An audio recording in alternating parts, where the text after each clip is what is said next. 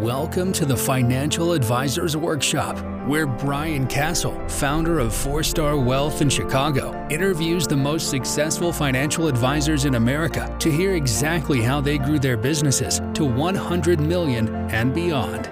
Before we dive into the interview, please go to financialadvisorsworkshop.com and download your copy of our free guide on how to find ultra high net worth clients. Let's start the show. Here's Brian. Welcome, everyone, back to the Financial Advisors Workshop, which is a four star wealth advisors podcast and video series. Uh, our quest is to find the best and smartest financial advisors in America. So, we're talking to a lot of really great people.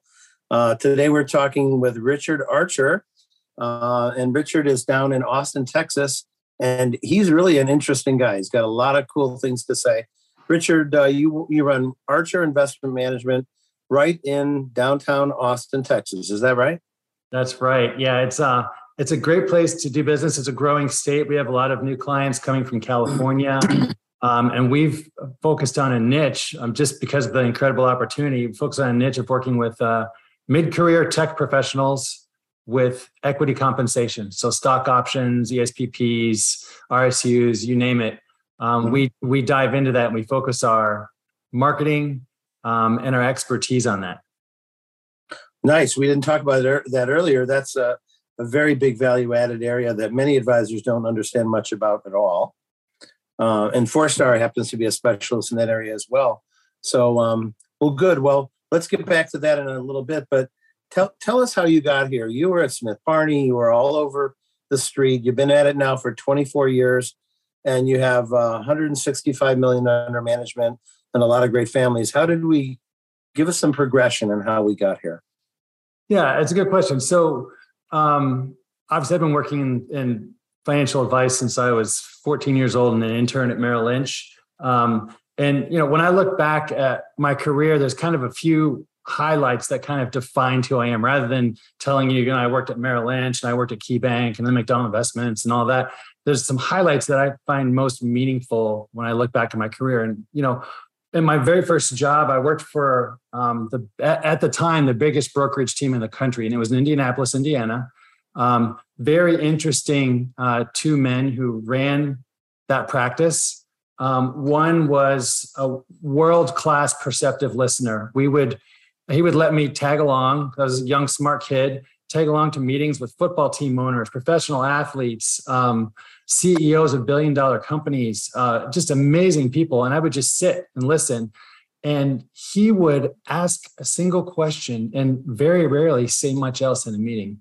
It was masterful to watch him. He was talented in ways that you know I've never seen before or again. Um, so I learned a lot from that. Um, and then his partner was um, kind of more in charge of running the practice and really whip smart attorney. And he was like a friend boss. And so as the practice grew and grew, and we added more staff and team members and different departments, um, he kept a personal connection with every single employee amid the chaos of a fast growing firm. Um, and that's something that I try and um, apply with my team even today. So those two skills I take from them and I, I still work on them today. Um, you know, another situation I came across, another highlight of the three, um, was a firm I worked at a little bit later, and um, it was another growing firm. And you know, they were making some decisions that I didn't agree with, and I really had to come to terms with what kind of planner that I wanted to be. Um, there's all kinds of different planners out there. Um, and I decided that the direction that they were going, the decisions they were making, didn't reflect how I wanted to be as a man or as a as a planner um, and I decided to leave um, and take my book of business, if you want to call it. You know, it's the client's choice, of course. We always talk like we own them, but we don't. Um, you know, right. call my clients and let them know that I'm setting up my own shop. Um, and here's why, without disparaging anybody else, but here's what I think I can do better. Um, would you like to come with me? Um, and they all did, uh, which was wonderful. Um, that was in the spring of 2008. Um, I don't know if you guys remember the market fall then. yeah. that was an interesting first month of business. Um, what was fortunate uh, was that um, I didn't agree with exactly how the portfolios were invested. So the majority of the portfolios that came with me were in cash when the market fell. So luck, well, you know, what a, I mean, terrible at the market fell, but we kind of watched the floor drop and we were just sitting still. And so it was a it was a wonder, wonderful day for my business, terrible day for the markets. Um, yeah. So that was a nice little growth story to get us going. Um, lucky, then, uh, lucky timing lucky timing. I, you know, I, I, always like to call it luck. There was a little bit of uh, investment analysis in there too, but I don't want to take too much credit for knowing the market was going to fall like that. But I did have some. There were some indications that things weren't right. I'm sure you saw them mm-hmm. too, right? Um, mm-hmm. If you're doing any research at all, there were some indications things weren't right. Um, so, uh, you know, about six months later, this is like kind of my last big main point of my career. Six months later, once I realized that my business was a going concern um, and that I was capable of doing it and I could run under my own power, um, that is the most powerful and enabling and energizing and liberating feeling one can have when you launch a business and realize that you're an entrepreneur and that you like the strange challenges that come at you every day. Um, that you can do it and whatever comes at you, you'll figure it out. Once you get that confidence, um, it changes you. And uh, I, am not sure um, I would be a, a, very good employee ever again. Once once you run your own firm um, and you learn to drive on your own, it, it's hard to be a passenger again. Exactly. Not to say never, but you know, right now we're having a good time and the firm's growing quickly.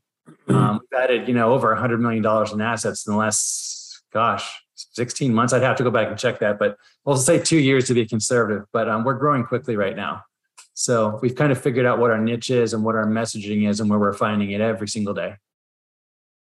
So when you when you come to the realization that you never want to work for someone else again, then you almost come to the other realization that maybe you were working for yourself all along anyway. Yeah, um, th- that's actually a very perceptive point. I would argue that it would take when I was growing in the business in my you know mid to late 20s it would take a very confident boss if you will to kind of be my manager.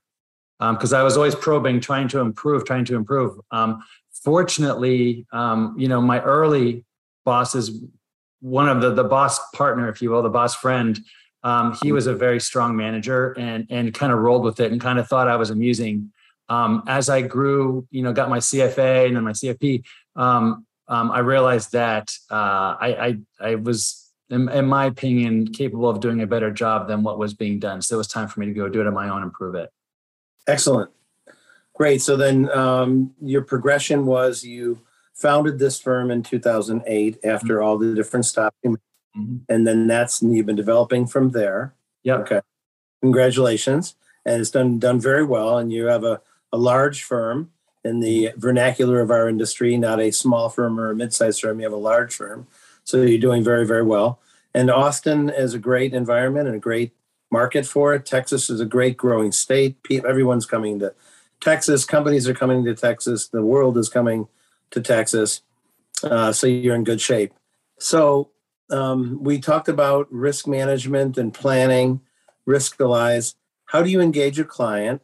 And then what does it look like over time. When you get a new client in, you do planning right away and then continue to track that planning in some fashion? How does that all work? Yeah, uh, that's a big question. So, um, you know, we're 100% virtual. Um, we subleased our office this past year after COVID because none of our clients wanted to come in, frankly, and we weren't using it. Um, so we have a national reach. We've got clients all over the country. Um, my staff is all my staff. My team is all over the country, ranging from North Carolina, New Jersey to all the way to Fidalgo Island out, outside of Seattle, um, Chicago, and here in Texas. So um, we're agnostic when it comes. We're, we're, location agnostic when it comes to hiring. Um, we're about to hire another person, a portfolio manager, a dedicated portfolio manager, and we're we're doing a nationwide search for that person. So um, that gives us some freedom. So when clients hire us, they know early on that we're 100% over Zoom, right? Um, we use texting, wow we use email um, we use digital file sharing to communicate with them but it also allows us to do a lot more meetings during the day. Um, and uh, you know austin traffic can be rough. It allows clients to meet with us without having to drive through austin traffic. Mm-hmm. and um, you know it um, it allows us also to better share our financial planning tools um, over the computer with clients. Let me tell you why. There's a couple of reasons for that. One, you know, screen share rather than putting it up on a screen uh, mm-hmm. on the wall. Screen share seems to work a little bit better for us. I'm not sure why, um, but the screen share will go into Right Capital, for example, and walk through a client's plan with them. Um, but also the client sitting in the comfort of their own home, so they're a little bit more relaxed. And if there's something they forgot, they can just go get it just go get it. Information like in a long-term care policy or whatever, whatever they're missing, they just run. The the one of the partners will run off and grab it while we keep going with the meeting, and it works really seamlessly actually. So it's one of the better decisions that we've made, um, and allows us to do a lot more meetings in a day than we could before. Um, nice. Yeah. So, so, so, you have people. You say you have people all over the country. Are they other advisors or are they? Uh-huh. So we have um, one more planner, a senior planner named Emily, who's a powerhouse and fantastic team member. Like is changing the face of our business every day. Um, I'm so glad she joined.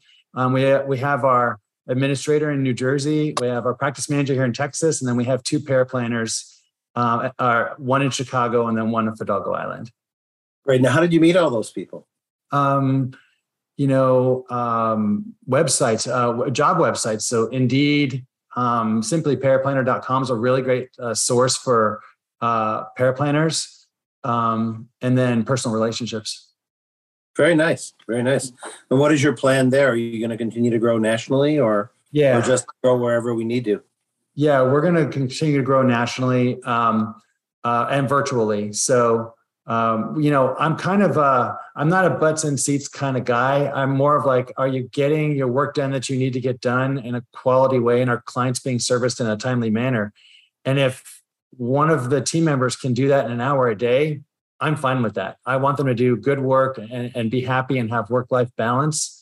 Um, you know, we've got a number of moms working for us, and I, I love that they have the flexibility to take care of a sick kid or to, you know, go go pick up their kid from day or whatever it is um, I, I, don't feel the need to have someone staring at a screen even when they're not doing something. I've I've been in jobs like that, and I did not like that. Mm. Interesting. You know, you um, you did serve in one of the premier consulting groups, uh, the Morgan, what is now Morgan Stanley, was E.F. Hutton and Salomon Smith Barney and everything else. Now it's Morgan Stanley. Um, how was that experience, and did that shape anything that you are doing now? Yeah. So great firms, of course, um, don't have anything to say bad about them. Um, I found that a couple of things um, I liked and a couple of things I didn't like. Um, I liked, you know, the big firm and the safety that comes and clients feel very safe and the mahogany walls and all the fancy, you know, um, lots of suits and everybody looking really sharp. Um, and, and, the support, you know, from different departments and the, and the marketing materials, things like that. That was nice. Um, but the things I didn't like is I move very, very quickly and we adopt new technology as it comes out. Um, we're very technology forward here at the firm. And so we, we were early adopters on Right Capital uh, and Pontera, which is normally FeeX, uh, primarily like StockOpter, all these different tools that have come out over the years. And we've, you know, either we're still using them or we've tried them and let them go. Um, and that flexibility and the ability to move quickly, make decisions, and stay on the forefront of technology um, was not possible in that in that environment. So for me, I was happy to leave it. Okay, okay. And then you're you're an investment officer at Alpha Capital. Mm-hmm. Um, tell us about that experience. Yeah, that was a small shop, um, a local shop, and they have deep roots in Texas. Um, you know, uh, good guys. Um, however, uh, I was outgrowing the position. Um, it's that classic, "Hey, look what I'm doing. When can I be a partner?" story. Um, and hey, mm-hmm. the response is, hey, we're not ready to add in new new partners. But me being impatient, I said, okay, fine, I'll go build my own sandbox and do it myself. And that's how we left it. So um, yeah. real real simple story that I think a lot of RIAs founders have gone through. Like, hey, it's not moving fast enough for me, and I think I can do this on my own. And I was right. Yeah. So now now you uh, run your own practice. Um, how do you manage clients? Do you have any in person events, or is it all just by Zoom? Um, and and do you ever see them in person? Yeah, so you know, yeah, I do see some of them in person. I've had some clients for 20 plus years.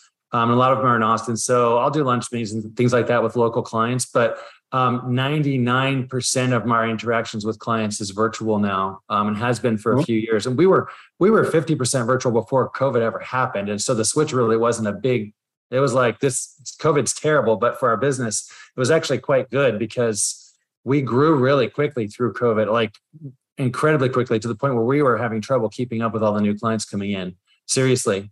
Um, and uh, it was a fantastic opportunity for us. I'm not sure why the sun decided to shine on us, but it did. And we've added um, like four new team members, um, added 100, 110 million dollars in assets under management, and we'll probably be at 200 million before the end of the year. Great, great. Oh, that's exciting stuff. It's good growth. Um, now we did talk, switching gears a little bit. We did talk a little bit about crypto, and you have a very interesting designation. Some people like lots of letters, and you have the CDAA. Richard, tell us about what is a CDAA. Yeah, so you know, I'll tell you kind of why CDAA is the Certified Digital Asset Advisor, um, and you get to put the letters after your name. It's a really great course to teach you about blockchain and digital assets and crypto assets. It's through a company called Interaxis, um, and uh, really, I, I, can't say enough about it. I thoroughly enjoyed it, and you know, I, I came from August of last year telling clients Bitcoin is a scam. I don't think it's real. It's too volatile. It's not investable to now directly investing clients in tokens beyond Bitcoin and Ethereum. Um, once you, you know, I I happen to believe I'm, I'm not the only one. I um, believe that digital assets are another asset class. They're a little bit different than stocks, a little bit different than bonds. Um, they're now investable. Um, I wouldn't recommend going into them without getting a CDAA because there's so much nuance there that um, you wouldn't be responsible unless you have someone who knows what they're talking about. Um, mm-hmm.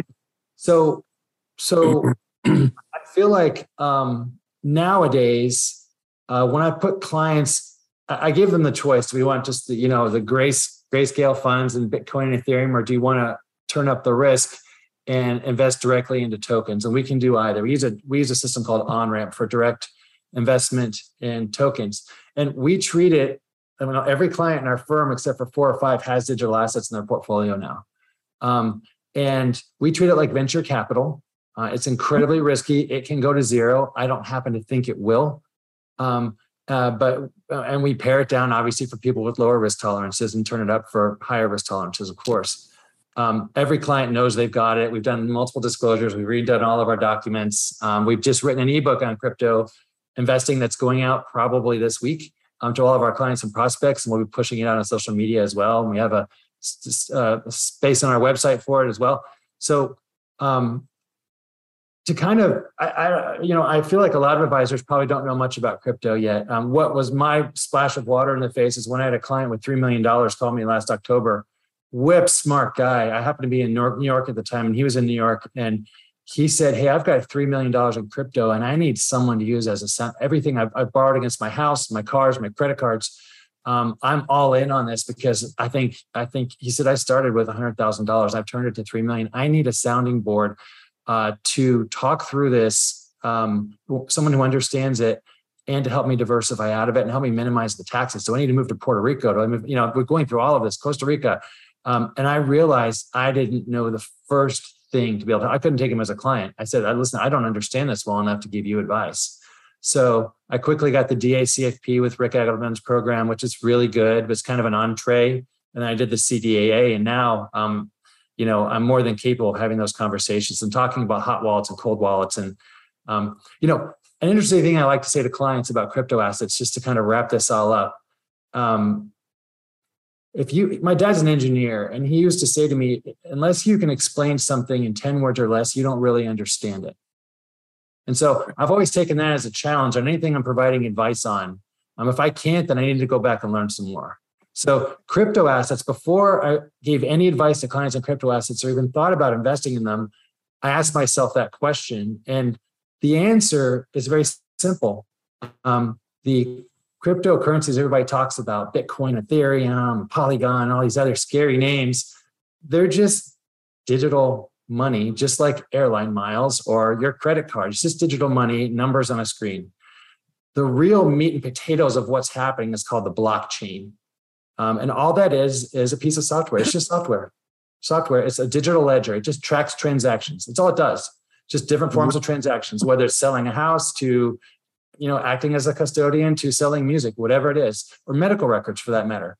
So you got software that tracks transactions, and each one's a little bit specialized.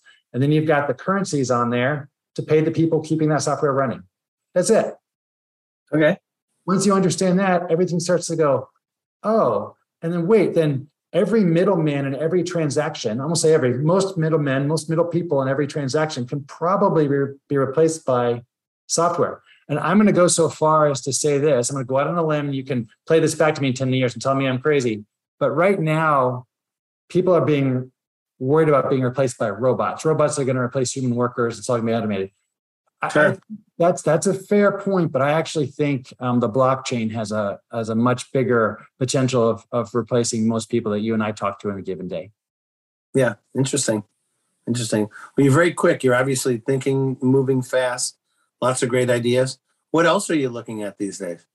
Yeah, so on the the opposite end of the spectrum, um, I realized that you know behavioral finance is a real thing, and you know good advisors who've been doing this for a while, you may just do it without even thinking about it. You you listen to a client, you kind of empathize with them and figure out where they're coming from and what's important to them, and then you kind of address you know their financial plan in a way that's going to be meaningful to them and and, and understandable to them, so that they because you want them to enact the changes that you're recommending, right? So we do it in stride but when you actually step back and investigate exactly what is behavioral finance and how do I, you know, refine that and how do I make financial plans meaningful and intentional for clients? Take that next step to where it really gets into their gut and into their heart rather than just a three ring binder we put on the top of a fireplace that they never open after you give it to them and charge them thousands of dollars. So we asked ourselves that question as a team, and what came out was two things.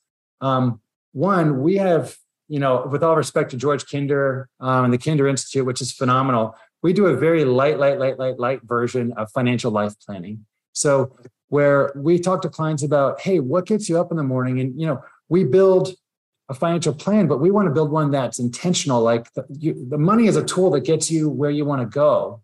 Money isn't the end result. Money is how you want to live your life and helps you get there. So, exactly. you know, what are the things that are most important to you? We ask them questions like if you knew you were going to die in a year, you know, what changes would you make to your life right now and why? And we ask their partners that independently. And then we look at them together and we have a big meeting with them and we talk to them. This is how you're living your lives now according to your financial plan. This is what you say you want. Where's the incongruities? Right. Right. It's, we've had tears. Um, we've had one person go on sabbatical for a year because uh, he realized he was missing his kid's childhood. Um, there were some tears. I mean, we've had some really powerful conversations and i don't recommend just anybody do this. I mean you need to prepare yourself. Um, this isn't just like hey go buy this mutual fund. You, it's it's getting deep deep deep with clients. And it, i don't know that every advisor's cut out for it. We've all got different strengths right? So use it with uh, good judgment is what i would say. Um, on does, every, sec- does every client family embrace that? No. Um, we offer it and you know, some clients don't know us well enough yet. There's that, that trust has to be built over time. You know, are you going to do what you say you're going to do? Right. So it mm-hmm. takes some time to build that trust, um, okay. which we will. Um, and then others um, just aren't at a point in their life. We tend to see the conversations kind of happen when people are getting married and kind of around big life events when they're kind of taking stock of their lives and they're making some big decisions and kind of doing some self examination. Seems to be a nice dovetail for when the financial life planning light that we do, because George Kinder's is a lot more involved. And I'm not sure our kind of tech forward, uh, really busy professionals with kids would have time to do the kinder level financial life planning, which I think is amazing, by the way. Um, but we, with our model and our skill set, frankly, and our types of clients, anything beyond kind of what we're doing would be too much. Um, mm-hmm. But you know, to continue that conversation with them for the clients who don't want to do the full financial life planning light that we do, we're using something called DataPoints right now, where we're looking at um, people's money scripts. Like everyone grows up with different money scripts. When you're a kid you know some people's parents were poor others were wealthy. You have people tell you things that and, and you you learn about money in weird consistent ways. And it affects um, if if they it affects how we deliver plans and affects how they react to our plans and affects how much they save and everything else. So we've started using DataPoints and and doing money script work with clients which i've really enjoyed because it's, it's it's very very light. Um, but it's interesting conversation and you see clients kind of nodding after they take the short quiz and and walking through kind of their money personalities. And then we talk to them about how those personalities affect the financial plan and its success rate. Interesting. Wow. Um, okay now you were going to mention something else also. And then I, and I directed you another direction. You remember what that was? Uh, uh, it might have been uh, might have been about crypto. I don't remember. I can talk about that all day, uh, but I yeah. try not to because unless somebody's really interested in it, it can get kind of monotonous and like I'm, some people aren't ready for crypto yet. It's just uh, it, has got a lot of bad press. Um, until you have your aha moment with crypto, it looks it looks terrible. It looks like a mess. It looks like a Ponzi scheme, and you know, some of those things are true, right? For some of the chains, but not for all of them. It good gets good press when it goes up and bad press when it goes down. Kind of like everything else. yeah, I would argue for advisors out there, I'm not giving investment advice. Um, with crypto prices, I don't even like the word crypto, even the name is scary. With digital asset prices where they are now, I would it behooves you to go and spend a little bit of time, get your CDAA or your DACFP, learn about it, and decide how you feel about it. Because um, this, mm-hmm. if you feel as strongly about it as I do, and it, the type of generational change the blockchain could have um, this is a fantastic time to buy into it. Um, but you know, make, choose a side is what I would say. Um, and if your side is it's interesting to you and you have your aha moment, I wouldn't. Uh, I, I, think these prices are probably pretty good. That's my opinion, but not investment advice. Yes. So um, you seem to have lots of really interesting uh, thoughts about the industry. Um, and any other ideas on where you think our financial advisory industry is going? Where's the cutting edge? going to move to next?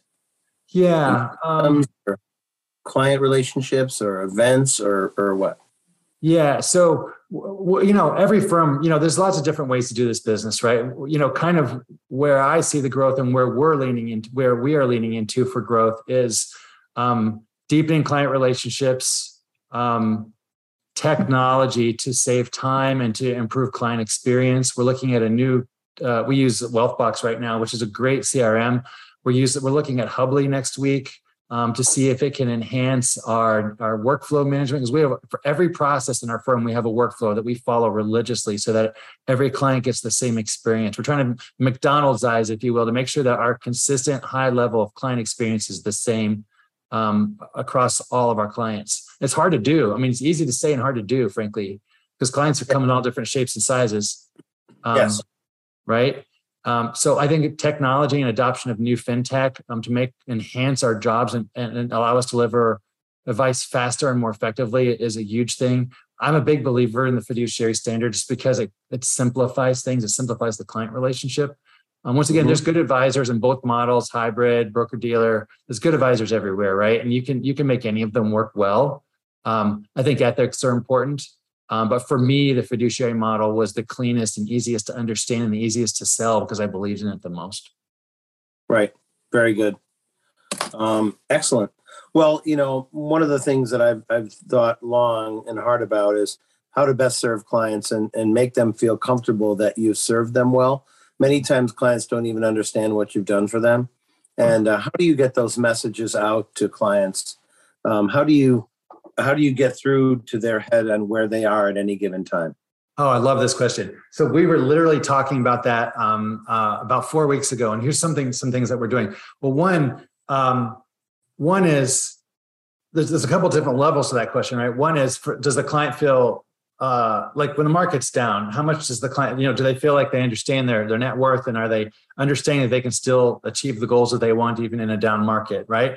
This, this mm-hmm. the other level to that question is, um, what's our value add, and does the clients perceive the value of what we're doing, um, right? So I'll, I'll answer the first one in that with our financial planning, we're financial planning first, right? And you know, ninety percent of a client's financial outcomes are driven by the plan, not by investments. And you know, teaching clients that not to focus on what your investments did this month and instead to focus on your spending and your saving and minimizing your taxes and making sure you have proper auto insurance and that your estate planning is done life insurance if you need it whatever it is. All those things are so much more important when things go wrong um, than whether you have the best performing fund or the second best performing fund in an asset class right? It, it, it, that's splitting hairs compared to the other things.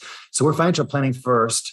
Um, and we spend you know right capital is a really great tool. We've used all of them um, we, we landed on right capital because once again it was this we want to make things simple and easy for clients and it's goal based and it's very clean and what we have found the strength of right capital to be is that when we deliver a plan over zoom to a client and then uh, we show them and walk them through and we talk them through all of our reasoning Um, we then turn the plan on to the client so they have full access to it after our meeting and they can go in and play around with the sliders and see exactly the same thing they just saw in our meeting. So mm-hmm. we have a lot of tech clients who are really smart and really good with tech. So they'll go into the plan and they'll try and break it. They'll, they'll what if I retire next year? What if I retire in five years? And then they'll come back to us after processing what we've told them, come back to us some really great questions. So we have found the client buy-in and their adoption of our recommendations to be so much better with Right Capital for our firm than we did with with other planning tools. Very interesting. Uh, great. Well, you're clearly a leader, um, Richard, in this industry. Um, you're uh, light years ahead of a lot of our colleagues with so many testing, so many ideas, uh, all the crypto knowledge, and everything else. Um, I think we're we're getting close to the end here. So I had this one general question. Um, imagine, first of all, about 300 advisors are going to see this interview in the ne- near term, and then maybe over the next year, a thousand. So imagine we're in a big auditorium at University of Texas, mm-hmm. and all these advisors are in the room, and you get a chance to give them one message about the industry that you want to send to everyone. What would that message be? Um, yeah, it, would be really simple. Is uh, put clients first at all times, and everything else will sort itself out. Nice. That's that's a great it's a great mantra, and that's the fiduciary standard, isn't it? That's really what it's about. Um, I know there's a lot of people that sell things in the financial industry, but in the fiduciary side, we don't sell things, do we? I mean, it's all about serving the client and doing the best thing for the client. Right, but you know, there's there's a need for you know we sell too, right? We do sell. We sell, you know, ourselves and our, our plans that this will fit a client's needs, right? So we we all have to sell. Um, and I, am I'm, I'm not against the broker dealer model or the hybrid model or salespeople at all. Um, I think if if they also put the client first, um, whether you have a fiduciary standard or not, I think we all end up better off. And our and our industry becomes more like a profession, like attorneys and CPAs and doctors. Um, right. Clients will generally trust us more. They will. Well, that's great. Well, that's all we have time for today, Richard. This has been a great discussion. Um, thanks for being with us today on the Financial Advisors Workshop. And um, I know we're going to check in with you more later on because we learned a lot just by talking to you today. So um, um, we'll uh, we'll be back with more episodes. Everyone, thanks everyone for listening today in Financial Advisors Workshop. Thank you again, Richard. Uh, let's uh, let's be back with another episode very very soon.